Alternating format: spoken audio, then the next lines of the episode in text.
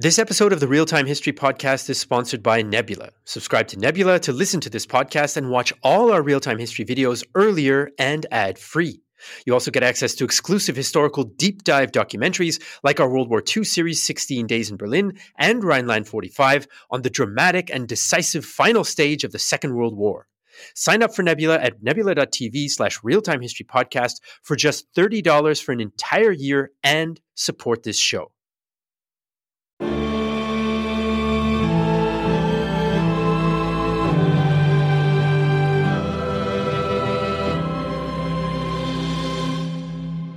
Hello, everyone. This is Flo from the Great War Channel podcast, and today I have a guest that you might have already known from our tank videos that we did last summer. This is David Willey. David, can you say hi to everybody and maybe tell a bit, bit more about yourself for the people who haven't seen our tank episodes? Yeah, certainly. Um, as you say, uh, my name is David Willey. I'm the curator at the Tank Museum in Bovington, which is down in the southwest of England. It's where the British Army came to train with tanks in World War One. It's been an army base ever since, and it's still where the British Army trains with tanks today. So they set up a teaching collection, and that's become the museum collection. We still have a teaching remit for the modern army, so we still uh, have soldiers around the place, but we're also a, very much a public facing visitor attraction nowadays. So um, we have lots of members of the public in, fantastic collection, over 300 vehicles, and a superb collection of First World War tanks. We highly recommend that you visit the Tank Museum. It's a great collection, not just about World War One tanks, but also about the general, I would say, progress and history of tank evolution, basically, starting from Little Willie, the first tank ever built, basically, until well, well into the 90s actually I think. And there is if you're interested in visiting this there is one special occasion this summer um, commemorating the Battle of Amiens in August where we will actually at the tank museum. And David why don't you tell us a bit more about the Amiens event to get people excited so that they visit us there yeah, okay. So, in partnership with your good selves, on the 8th and 9th of August, we're going to be hosting an event here at the museum where we're going to put displays on outside. So, you will be see driving some of our replica First World War vehicles. We've got a nice A7V and a Mark IV replica First World War British tank. We'll also be inviting down some other museum collections um, to see what they can bring to help show off on that particular um, two day event, and we're probably going to be getting hold of a Renault tank, an FT 17 that's just being restored. That will be coming along and showing off as well. Fingers crossed, everything goes to plan.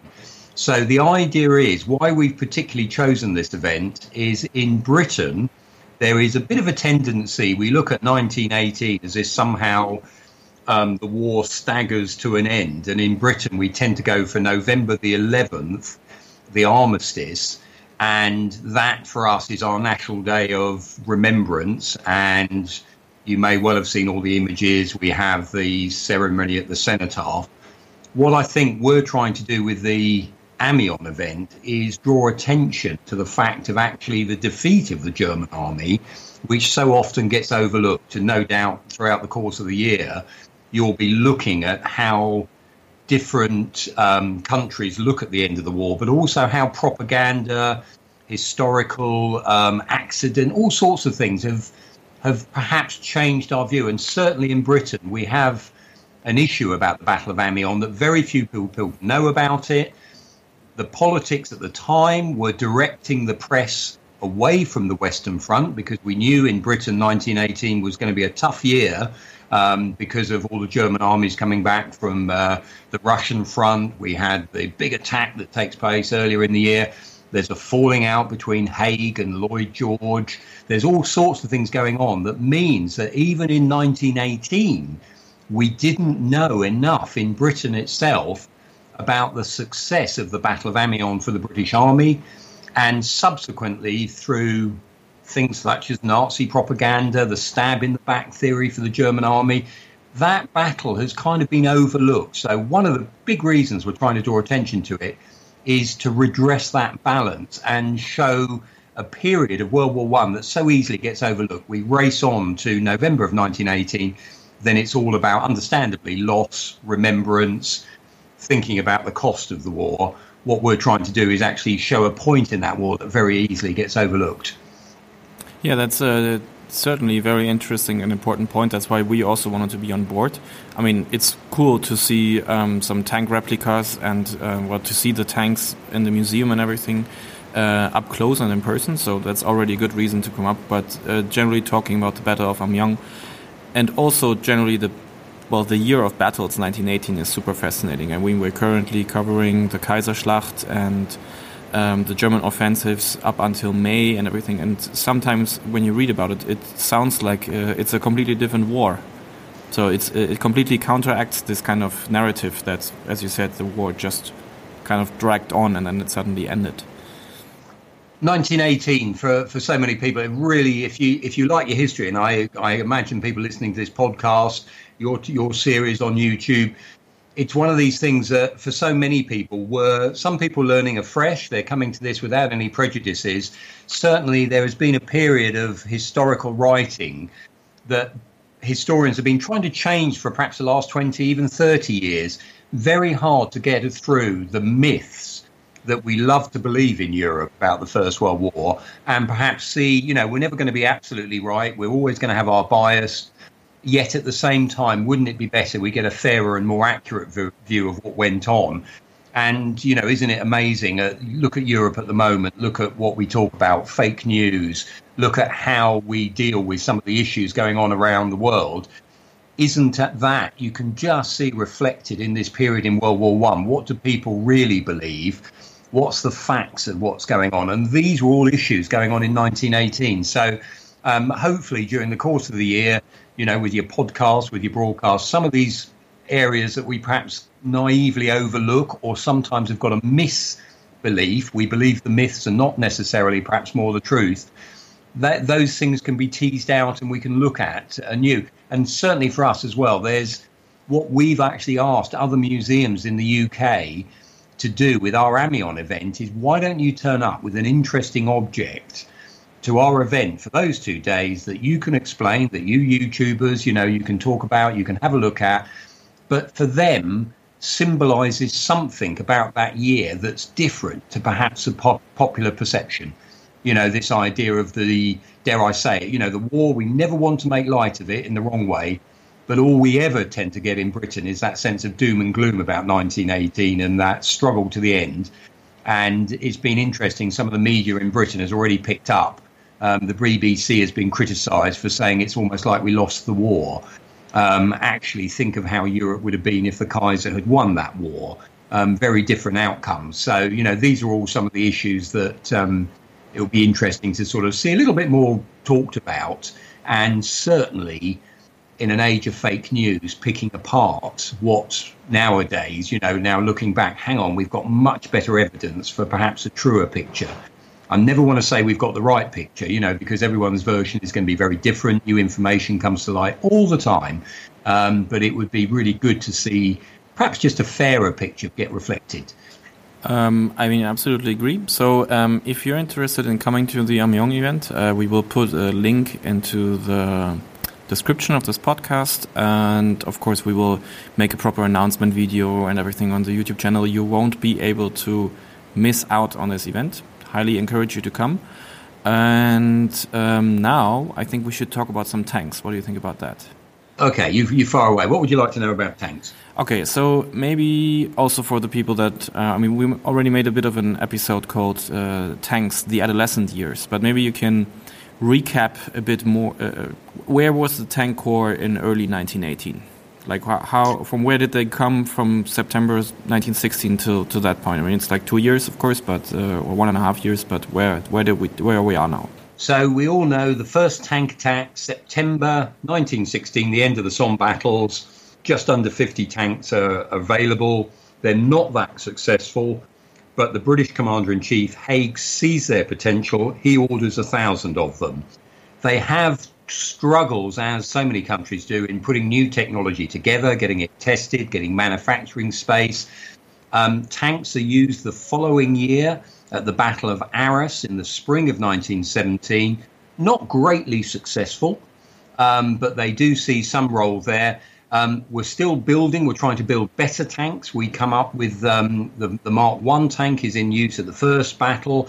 The Mark IV is the tank they make the most of in World War One in Britain.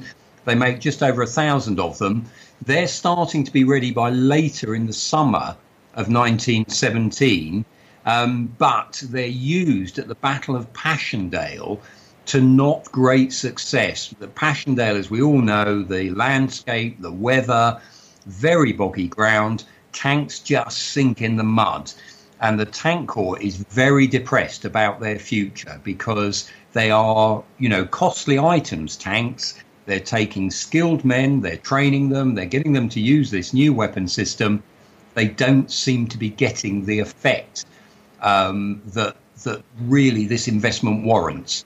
So the tank corps come up with the idea of having a raid at a place called Cambrai on the Western Front in November of 1917 as a way of perhaps vindicating themselves before the winter sets in. Let's find a way of showing off. And that raid is built up by Haig into the idea this could be a breakthrough.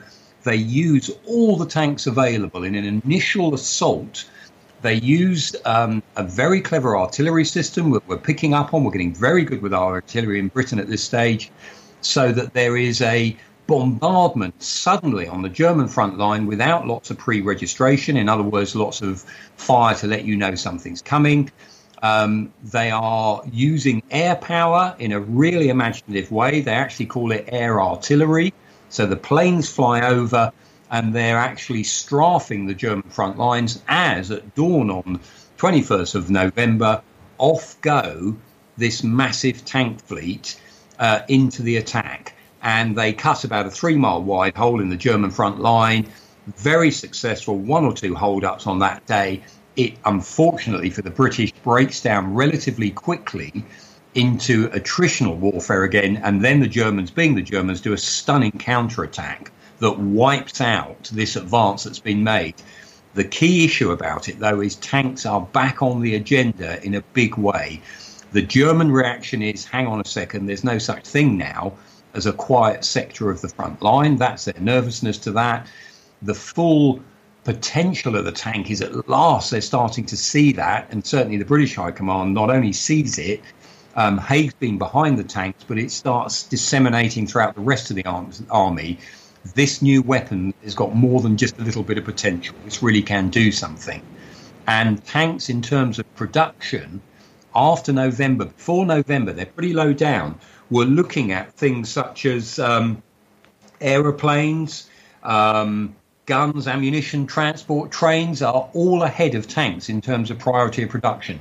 After Cambrai, that swaps around suddenly tanks get moved up the agenda more. And the idea again is for 1918, in many ways, psychologically, in the West, we're waiting for the Americans to turn up. But even Petain says the way he, he sees what's coming, and he says, he says, look, we're going to have to hang on and wait for the Americans and the tanks. And a massive tank building program is underway, and that sort of, you know, the emphasis behind those tanks for 1918 goes up the agenda. Now, at the beginning of the year, Britain and the Western Allies, we know the Germans are going to be putting in their spring attack. We know they're going to be doing this massive advance.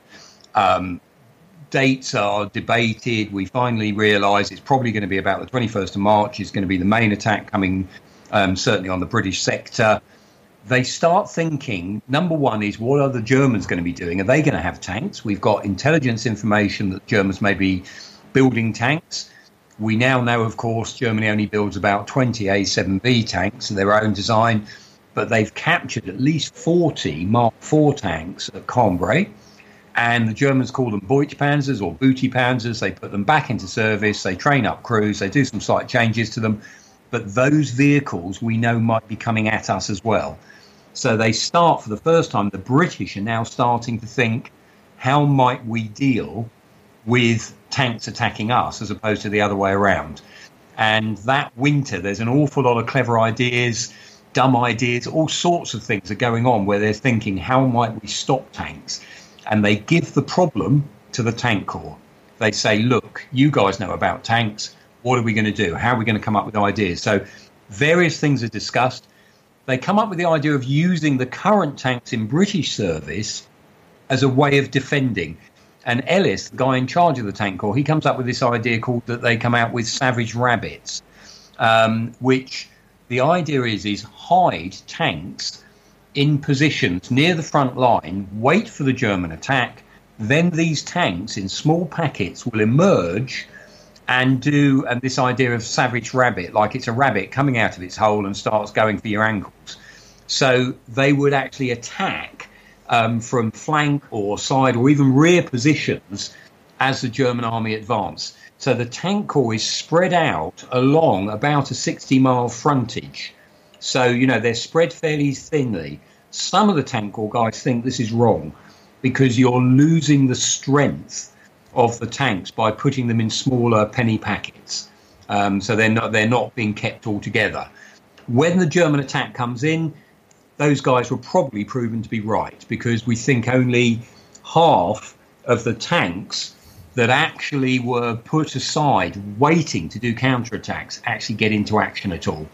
Many of them, because of the success of the German initial advance, many of those tanks are end up being abandoned. They don't get enough supplies getting through to them. They are in uh, positions of confusion where they either attack they're then told to retreat. We've got situations where tanks are being abandoned or set on fire by their own crews. So initially, we lose an awful lot of vehicles um, during that first part of the German attack. There are one or two successes. There's occasions where the tanks prove absolutely brilliant at holding up the German advance um, to give the chance of the British soldiers to reform a line, take a position, etc. Um, and even Elles himself, again, as head of the tank corps, there's one particular uh, engagement where near a place called Colincamps, where he himself personally goes ahead of what was considered the British front line to start looking for positions to rally troops, to have his tanks um, patrol up and down to stop the Germans advancing. And uh, again, in terms of leadership, you know, we sometimes overlook this inspirational leadership.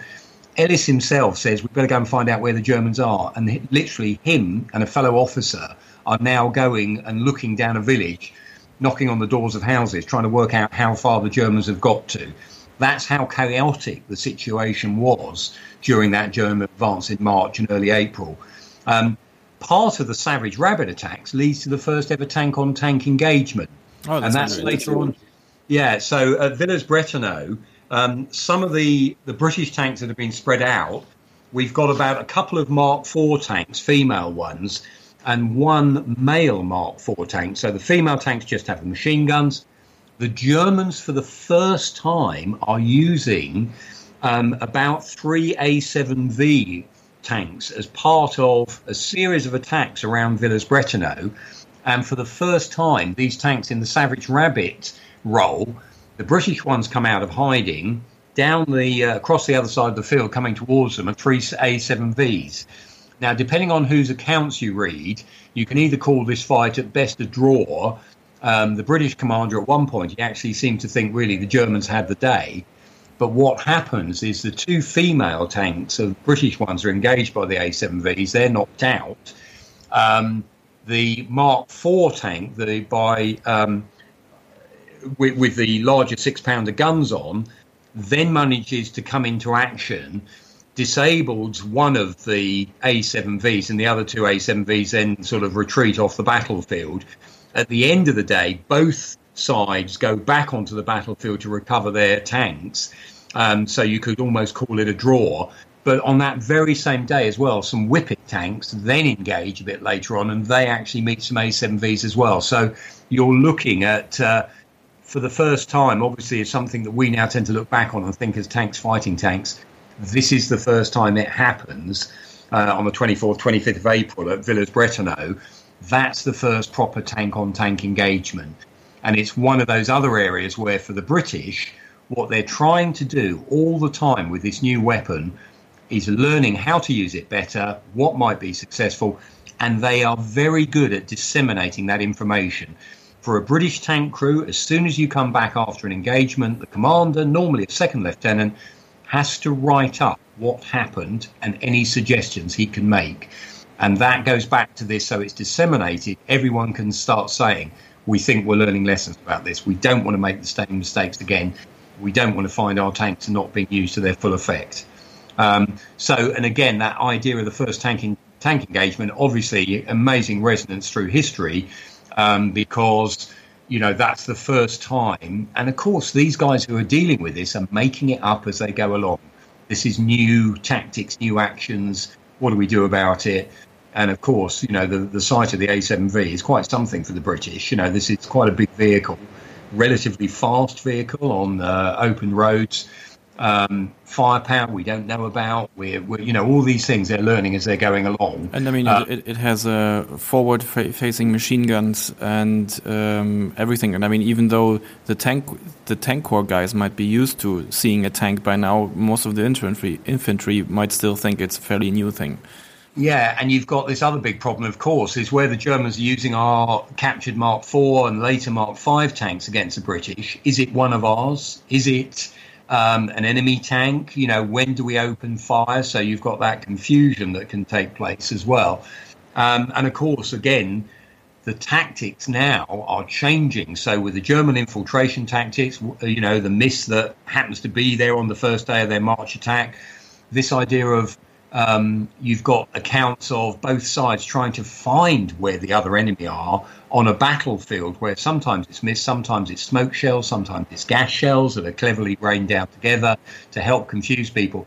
So the idea of who really is the enemy, hence the Germans doing the Maltese cross on the side of their vehicles, and then the British deciding to put banding red and white banding on the tops and the front horns of their vehicles so that they're more readily identified as being of the Allied side and not a, a, British tank that's been captured and used by the Germans. And the Germans in the same position. If you're a German tank crew, you're pretty nervous about being fired on by your own batteries that may well be confusing you for a British tank. Okay, so I, I, I, made a few mental notes in your summary now. That was excellent, by the way. I love uh, listening to uh, listening to that. Um, so the the first thing I, I was thinking about um, the the savage rabbit tactic. I mean, it's certainly something rather unusual for our mental image of World War One. I. I mean, it already hints towards the evolution away from trench warfare and everything. Um, you specifically highlighted that they want to attack from the from the flank and even from the rear because I would assume this was something that they already realized were the weak points of the tanks at the time. I mean, the A7V, for example, also has much stronger frontal armor than on the sides or in the rear. Well, it's it's also about they were looking at the tactics, how they thought they were going to defend, knowing the Germans with their new, you know, what have we got? Over 30 divisions coming all the way back from the Eastern Front the British have a problem as well. Is they're being starved of men. There's a political issue going on between Lloyd George and Haig. Haig is fed up with, um, well, Lloyd George is fed up with Haig really in the sense that he doesn't want to supply more money, men because he thinks they are being wasted. After the Passchendaele battles, um, Lloyd George has lost confidence in Haig as the British commander in chief. Haig is crying out for men to help defend what for him is an extended line. They've now actually taken over 40 miles extra of the French front line. So not only is his troops being stretched, he's not being reinforced in the way that he wants to be. Um, so they think of new tactics of how they might try and slow the German military when they are going to be attacked. They know that attack's coming. The Germans are obviously under pressure to put a major attack in before the Americans start arriving in numbers that are going to affect the outcome. The Americans are turning up. They're a naive bunch. They're new. They're needing to train. Um, they are not going to be. Pershing is insisting almost on a year to get them up to speed before they can engage properly. So, on the Western Front, the Allies are bracing themselves for that German attack. Now, as part of that bracing themselves, they're looking what's the best way to defend? So, they come up with this idea of a sort of staggered defence. Um, you have an outpost line, which is like the trigger line for when the enemy's coming towards you. You then have a line of resistance behind that where we're channeling that advancing German forces. Um, and by channeling them, we're trying to sort of say, here's where we're going to put the barbed wire. Here's when we're going to put the minefields. Here's how we're going to try and get any advancing German force into an area that then becomes the third line, which is what they call the battle zone, where it's almost like the backstop. Um, this is where we should be defeating the enemy by. Now, the problem Haig's got is he hasn't got enough men to man that defensive system in as effective a way as possible. He's looking at where can I put my tanks as to help defend.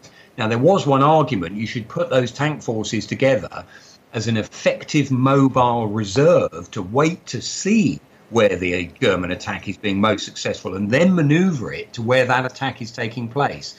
The problem is you've then got the issue of maneuvering Mark IV tanks and the Mark Vs are just starting to start appearing. Um, you're going to have to put them on railway flats to maneuver them to wherever you think that breakthrough is. And are we actually going to be do, able to do that in time? So the decision is made. No, let's just spread them out. Let's let's try and do them. So, and again, that phrase "savage rabbits," they're in small pockets to be able to come out and hopefully influence the battle um, as those German forces are coming forward. So whether it's they're waiting either till they, they get through the line of resistance or the battle zone, that then they can engage, hopefully, as they see it, from hidden positions, from onto the flank of advancing German columns, etc., and do the damage that way. Now, as we know from what actually happens, that works in one or two areas, but in a lot of areas, the tanks emerge. There is massive confusion because of the nature of the German attacks using these storm troop tactics, infiltrating all the way through, so that the fantastically for the Germans missed on the morning of the attack, confusion reigns, and then in essence a British collapse um, going on and that German advance. So the number of times these tanks actually have the opportunity of doing what they were intended to do. One or two places they do it brilliantly. In a number of places, there's some tanks driving around till they run out of petrol, and then the crews end up having to take out the Lewis guns, and they end up fighting um, as Lewis gun teams, trying to slow the German advance or to bolster the British lines. So okay, that that was one aspect, and one more thing about the flanking. Um, Yuri just talked about, I would call it one of the underdogs of World War One tanks, which is the Whippet tank, which uh, we should, by the way, film an episode about when we when we visit in, in summer. So one of the issues the British have been looking at, there's a the tank building program that's been going on in the background. Um, they've got by October about 1917, there's about 700 Mark IV tanks have been delivered. Um, they've got another 500 on the production line that are due to come. You've got 1,600 new tanks ordered. This is a big production line.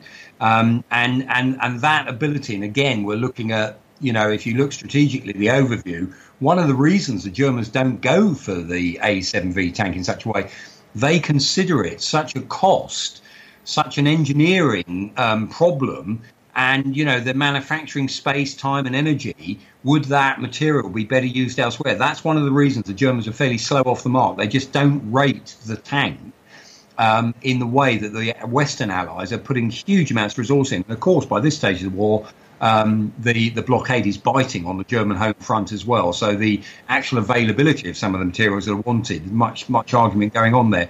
Now, there's about 385 Whippet tanks are due to be delivered by May the 1st, um, 1918. Now, the Whippet has been designed fairly early on, and the idea being is do you have what nowadays we might call a fast or a cavalry tank?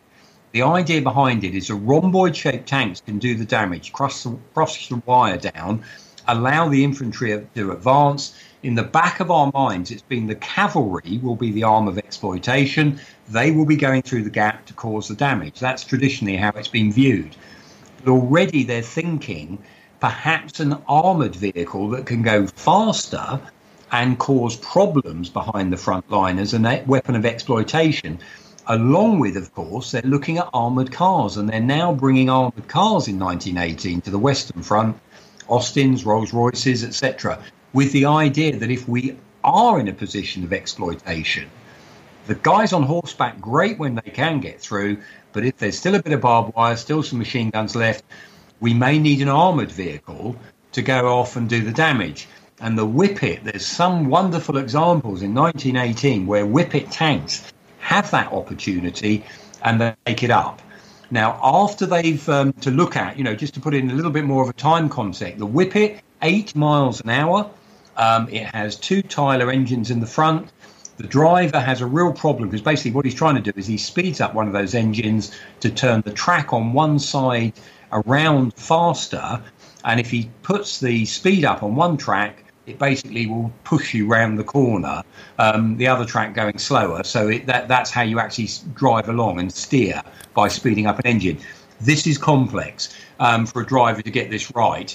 Um, he's also got the problem that the cab space or the barbette that's behind the engine that contains Hotchkiss machine guns, um, it has two other crew members in that space, a commander and a gunner, um, that will get very, very hot very quickly inside that space. Um, so if you look at all the photographs of whippets driving around, if they're not in combat, the rear door is always left open to let air circulate. Um, it is not a, a, what we would now call a very well ergonomically designed vehicle. At the same time, going at eight miles an hour, twice the speed of things like the Mark IV and the Mark V tank, that it means it's fast. So it can do the role of the cavalry at certain times. By being armoured, it can go off, and it does cause problems behind the German front line. And later in the summer, after the attack in uh, there's an attack at Hamel, and then uh, Amiens in August, a tank called Musical Box goes off driving around. It's a Whippet tank called Musical Box, and if you read the litany of what it's able to do behind the German front line, it shoots up a railway train coming in as with German resupply troops. It drives off and knocks down a barrage balloon, an observation balloon is being used. It drives, it causes mayhem behind the front line exactly as it was planned to do. So the Whippet's another one of those vehicles where it sees action in 1918, but perhaps its potential, uh, again, with a lot of the theorizing that's going on in, in with the tank corps in 1918, they're looking at really how they're going to deal with the German army in 1919 with these massive production numbers, bigger. Let's get together with the French and the Americans. We're going to make this international tank. There's a whole host of other issues coming together. They have to put a number of those on the back burner whilst they look after the German attack. So that, that means training. Lots of other things go out the window early in the spring. By the summer, though, they're using these tanks that they already have got to great effect uh, at the Battle of Hamel um, in uh, in the summer of uh, 1918. You've got this brilliant exercise with Monash and the uh, in charge of the Australian troops, and he's training with General Courage of the Fifth Tank Corps um, and what they do is they do a brilliant bit of let's get to know each other, let's train with each other, let's trust each other, let's make sure everybody, we're going to put an Australian soldier in the back of most of these tanks so that they can act as liaison, um, go out, have a beer with each other. They, because of the Australians from Bullecourt, they've got very little trust in the tanks. Now they learn to love the tanks. And at Hamel, they do an attack that goes brilliantly well very successful. The Australians lose very few men comparatively. We only lose a few tanks. They're learning from that. And the tank corps as well is also learning we can do things quicker than we expected. Cambrai, they thought was amazing because they managed to plan the battle, get all the logistics together in a month. Amiens, they do it in two weeks. And they realize this is what's called rather boringly staff work. But they understand now if we can move tanks, we can get the petrol there, we can do all these different things much, much quicker. And that's really what kicks off on the 8th and 9th of August, August with Amiens. We get all our tanks together, but not only do we do a successful tank attack, and it's a great breakthrough leading to the German army to start retreating, but they can very quickly say, actually, we're bogging down here, let's maneuver our tanks quickly to another sector and carry on an attack elsewhere. So that sense of being much more flexible in how they're using the equipment they've got, they're not doing quite the set piece battle in the same way. They're being able to maneuver that. And again, these are things that I think um, it even surprises the British at how quickly this is going on. And the problem, of course, for historians and even the British Army and certainly the press at the time is the success of Amiens is almost being overlooked because of other political issues, but also it's happening so fast that even the German journalists can't keep up with where that fighting is going on that day. What's going on? The confusion, the fact that no one quite knows what's going on all the time. Are the Germans still there? After all this static warfare, this sudden breakout warfare, is something very, very new. And again, you know, Haig has prefigured this. He's seen some of this coming. He's already been going back to the um, to Lloyd George in London and the War Office, saying, "Listen, we're going to need more automobiles. We're going to need those armoured cars because we may well be getting back to 1914 again, a sense of mobile warfare."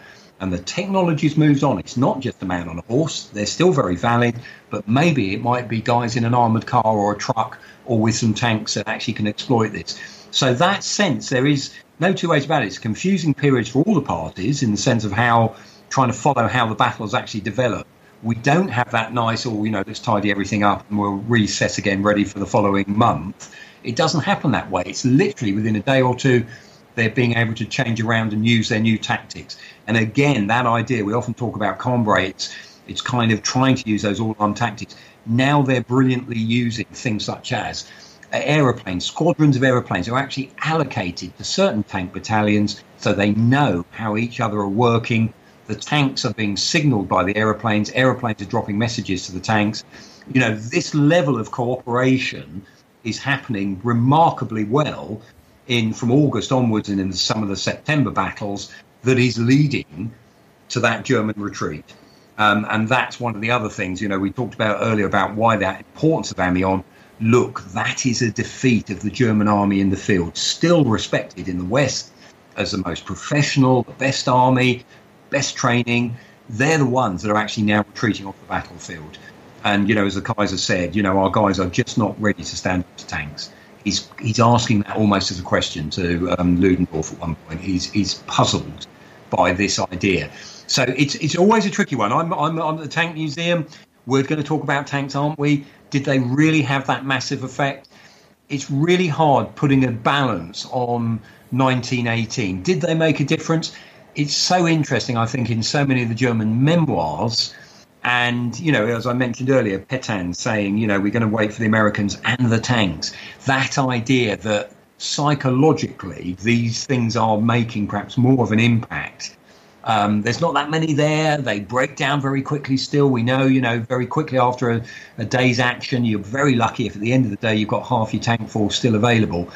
But they are part of this psychological impact of what you might call the Allies' material superiority tactically in some areas they make a huge difference. There's not enough to you know really swamp the battlefield. The French are starting to come on with their FT tanks, uh, but again still in small numbers. The Americans are just training. August they leave Bovington with their first heavy tank battalion ready that they've been training here at Bovington. Um, the French have been training with some FT tanks with the Americans. You know, they're, they're, they're not there in numbers. We, we can't claim the tank is swinging it, but to underrate their psychological importance, I think, would also be a failure. And that, in so many of the memoirs, that word about comes out at certain times about, you know, the impact uh, if you're a German soldier at the time. And you know, they, they, they, there's lines as well. It's not just the tanks there; it's when they do capture some American prisoners. Um, one of the German officers at the time, he just looks at the equipment the American soldiers wearing, the thickness of the leather on the American soldier's holster he just looks at that and he said it's like a kick in the pants for our morale. These guys have got everything. And it's the quality they're coming with. You know, the fact that these young farm boys, you know, well fed, everything else, when you've been a, a country at war that's been quietly blockaded, starved, etc. So it's another one of those areas, you know, very hard to put on a graph. We can say how many tanks are available, but charting morale and charting what that impact has on different people is much much harder you know and, and and also it's just not true for a whole army you know you've got bits of the military that are still fighting superbly that have been very very brave being very sacrificial you've got other bits of military on both sides that you know we've had enough we've um, you know the french military as well is basically uh, from its mutinies in 17. You know, they're, they're, they're, in many areas they're still saying, look, we will defend, but we're not going to attack. Um, so that that impact across 1918, different times we're seeing different elements of it. We're seeing new technology still come in. It is a very mixed picture, but uh, you know, for me at the moment, talking about tanks, tanks are there. They're almost a symbol of how the Western Allies, with its material advantage, are being used to crush what is now an exhausted German military. Well, uh, I think it's also fascinating to talk about it, and it's fascinating to listen to you. Uh, I certainly could uh, listen to it all day, and um, currently also reading a bit about um, the uh, German side of it, some German sources. Um, there will be more about that on our show, of course. Um, as we said, much more details about tanks. Tanks actually rolling in front of you at the Amiens event this summer. Um, David, thank you, thanks a lot. Um, if you can't get enough of David, the Tank Museum Bovington actually has a YouTube channel where they have a format called Tank Chats, where you just examine the King Tiger. So um, you should, of course, also check that out. Um, I mean, you can never learn enough about tanks, can you? Um, I will put a link to that in the podcast description. Um, again, David, thanks a lot for that. That was fascinating. And um, we will see each other this summer. Okay, well, thank you very much. Thank you to all your listeners. And we really do hope you try and make the effort. Come and meet the guys um, at the Amiens event, 8th 9th of August, here at the Tank Museum. Otherwise, say hello if you come at any other time. Do have a look at those YouTube ones as well. And well done with the series, and um, well done for, I'd say, telling so many people about a war that is still so misunderstood by so many. So I'd like to think that by the end of this series, you guys will have educated an awful lot more people in uh, you know we won't know everything. There's still things to find out but they're going to be able to to look at those stories with practice a new eye um, and you know and boy learning from our history is so important. Yeah it absolutely is. And if a few people actually you know do learn more about the war that's all we ever wanted to do when we started this. So uh, thanks a lot david. Bye bye bye bye